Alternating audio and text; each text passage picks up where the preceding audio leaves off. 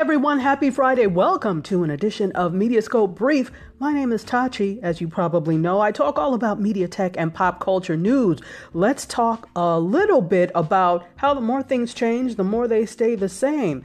Despite what we all think about Snapchat being on the decline, there's one thing that has stayed the same. Teens still love Snapchat as well as YouTube. So both YouTube and Snapchat have dealt with significant crises over the past year, and YouTube had creators that were angry over demonetized videos, and Snapchat has struggled under the weight of the flagging stock price. And it's basically flailing its arms. That plus an awful, horrific redesign that kind of turned users off.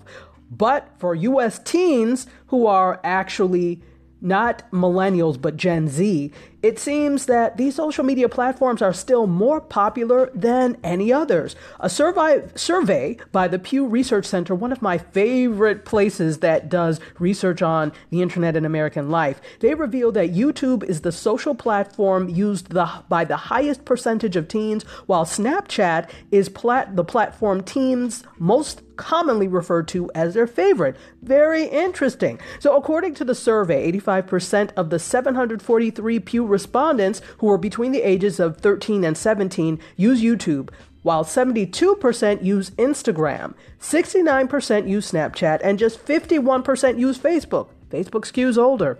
When Pew ran a similar survey in 2015, 71% of teens self-reported to uh, at, that fa- uh, as Facebook users.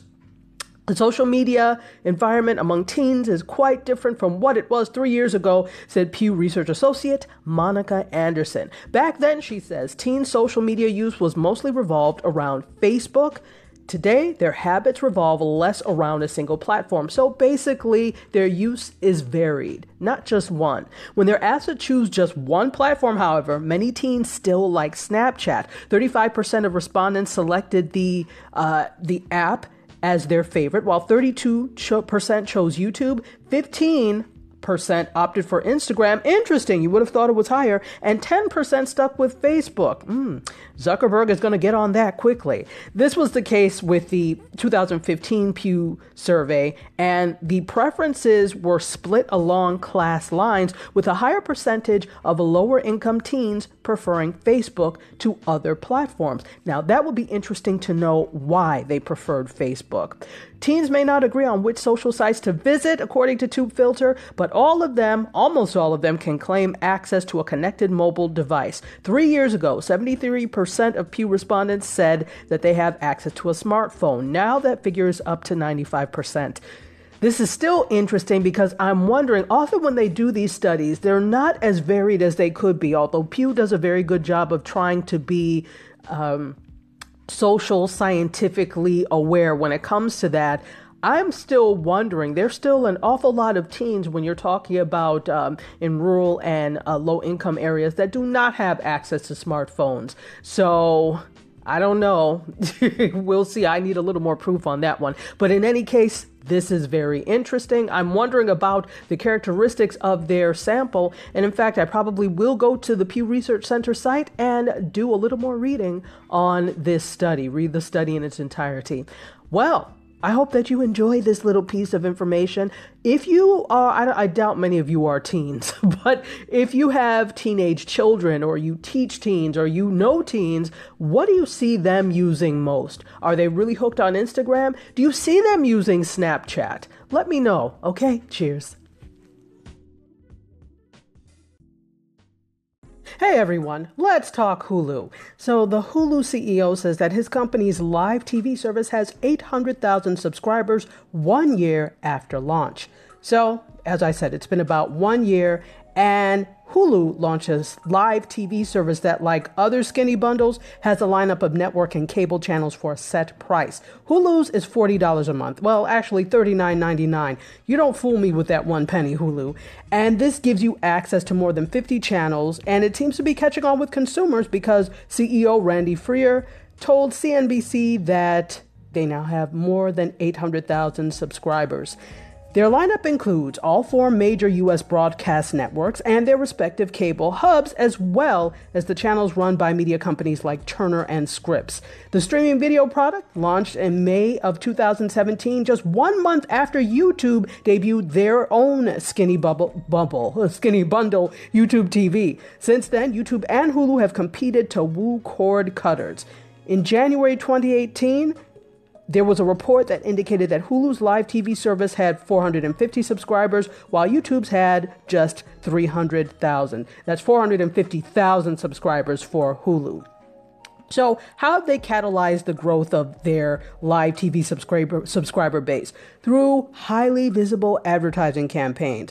During the NBA playoffs this year on TNT, they served as a presenting sponsor. Of course, this was to raise awareness of its live TV product among sports fans. And in addition to receiving announcer call, outs during the game and running ads, Hulu also placed its iconography on the sorry icono, iconography iconography I will say that word wrong iconography on the desk of TNT's NBA studio, according to Tube Filter. So that's nothing to scoff at 800,000 in a year, but it's not clear how that number matches up with YouTube's current user base. So let me know. Are you a cord cutter? You know I am, but I am with Sling. Have you used YouTube or Hulu or Sling, or are you uh, PlayStation Vue or any of those these OTT? Maybe DirecTV Now. Let me know. I'm interested in knowing what you're doing. Or are you just too sad? The, uh, at the thought of cutting cable that you can't do it and you'd rather spend the $700 a year that it costs, let me know. Okay, cheers. Back, everyone. Let's talk Roseanne. Yes, I know we all know that the sitcom has been canceled among the controversy of her diarrhea of the mouth tweets. However, there could be some saving grace because Darlene could come to the rescue, according to TV Line. So, just about 72 hours after they canceled Roseanne, ABC is looking to possibly keep the franchise alive with a spin off centered on Sara Gilbert's acid tongue single mom, according to TV Line. The standalone Darlene series was one of five offshoots that they actually proposed in the wake of her fall, Roseanne's fall, on Tuesday. But ABC could not be reached for comment on this. Interesting. So I, it's real. Every, we're, we're all like, are they actually going to scrap it? Of course, and of course they should have canceled it among the controversy. But there were all these little twitterings on Twitter, etc., of well, what if they just killed off Roseanne and kept the rest of the cast and crew? So it looks now that Darlene may have her own spinoff in the wake of this. Well, we'll see what happens. Would you go for it? First of all, I wasn't a I refused to watch Roseanne this this new reboot because she's so not in line with what I believe in. So I was not going to give her one cent of my time, but maybe you did and you enjoyed Roseanne. I mean, a lot of us watched Roseanne back in the day, uh, prior to the well, prior to us knowing she was off. We all watched Roseanne back in the day. So, are you? A, were you a fan of the new Roseanne?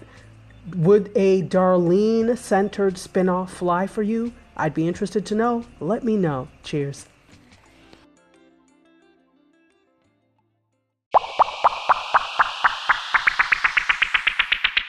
Welcome back. Spotify apparently is scrapping their artist conduct policy. Didn't know they had one?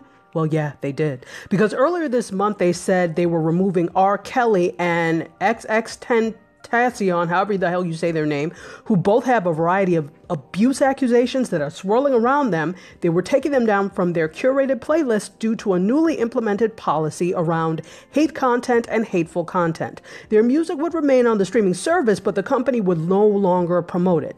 Some artists started threatening to pull their music if Spotify upheld the new rules, and today the company officially said it will move away from the short lived code of conduct. In a news statement, the streamer addressed the uh, concerns of some artists that mistakes made in their youth would be used against them. They said this that's not what Spotify is about. We don't aim to play judge and jury. We aim to reconnect, we aim to connect artists and fans, and Spotify playlists are a big part of how we do that. Our playlist editors are deeply rooted in their respective cultures, and their decisions focus on what music will positively resonate with their listeners. That can vary greatly from culture to culture and playlist to playlist. Across all genres, our role is not to regulate artists. Therefore, we are moving away from implementing a policy around artist conduct. This comes a day after Spotify CEO Daniel Ek admitted we rolled this out wrong and could have done a much better job, saying that it was intended to prevent hate speech but was deemed too ambiguous and open to interpretation, according to Vulture. This new statement does, however, say, or the new statement says that Spotify will continue to remove music from its service that qualifies as hate speech, meaning its principal purpose is to incite hatred or violence against people because of their race, religion, disability, gender identity, or sexual orientation. So, Triple X Tentacion, however you say his name, will be returned to playlist circulation, but the company currently has no plans to promote R. Kelly. And the thing is this people or artists were upset because things they had done in their youth could possibly come back to haunt them. R. Kelly is a grown behind man, so he should have some level of conduct. So I don't feel sorry for R. Kelly. I, I don't even know this X10, 10, whatever the hell his name is. So let me know what you think about it. Do you think that if you mess up in your personal life, but you make great music, that you should have the privilege of being spotlighted by Spotify? Let me know. Cheers.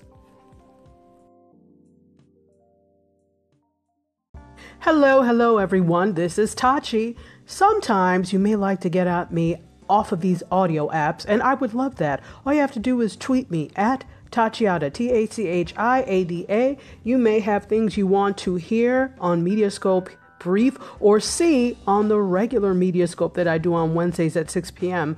on Periscope and Facebook Live. Shameless plug. But if that is the case, you can always reach me there. I'm actively active on Instagram. I am Dr. underscore Tachi. So that's Dr underscore Tachi. And then feel free to drop by the Mediascope page on Facebook, which is Mediascope. Just look it up that way or go to facebook.com slash Mediascope 16. I hope to hear from you guys soon. I love to hear from you. And you can always drop me a line um, on Anchor too if you have any questions. Okay, cheers.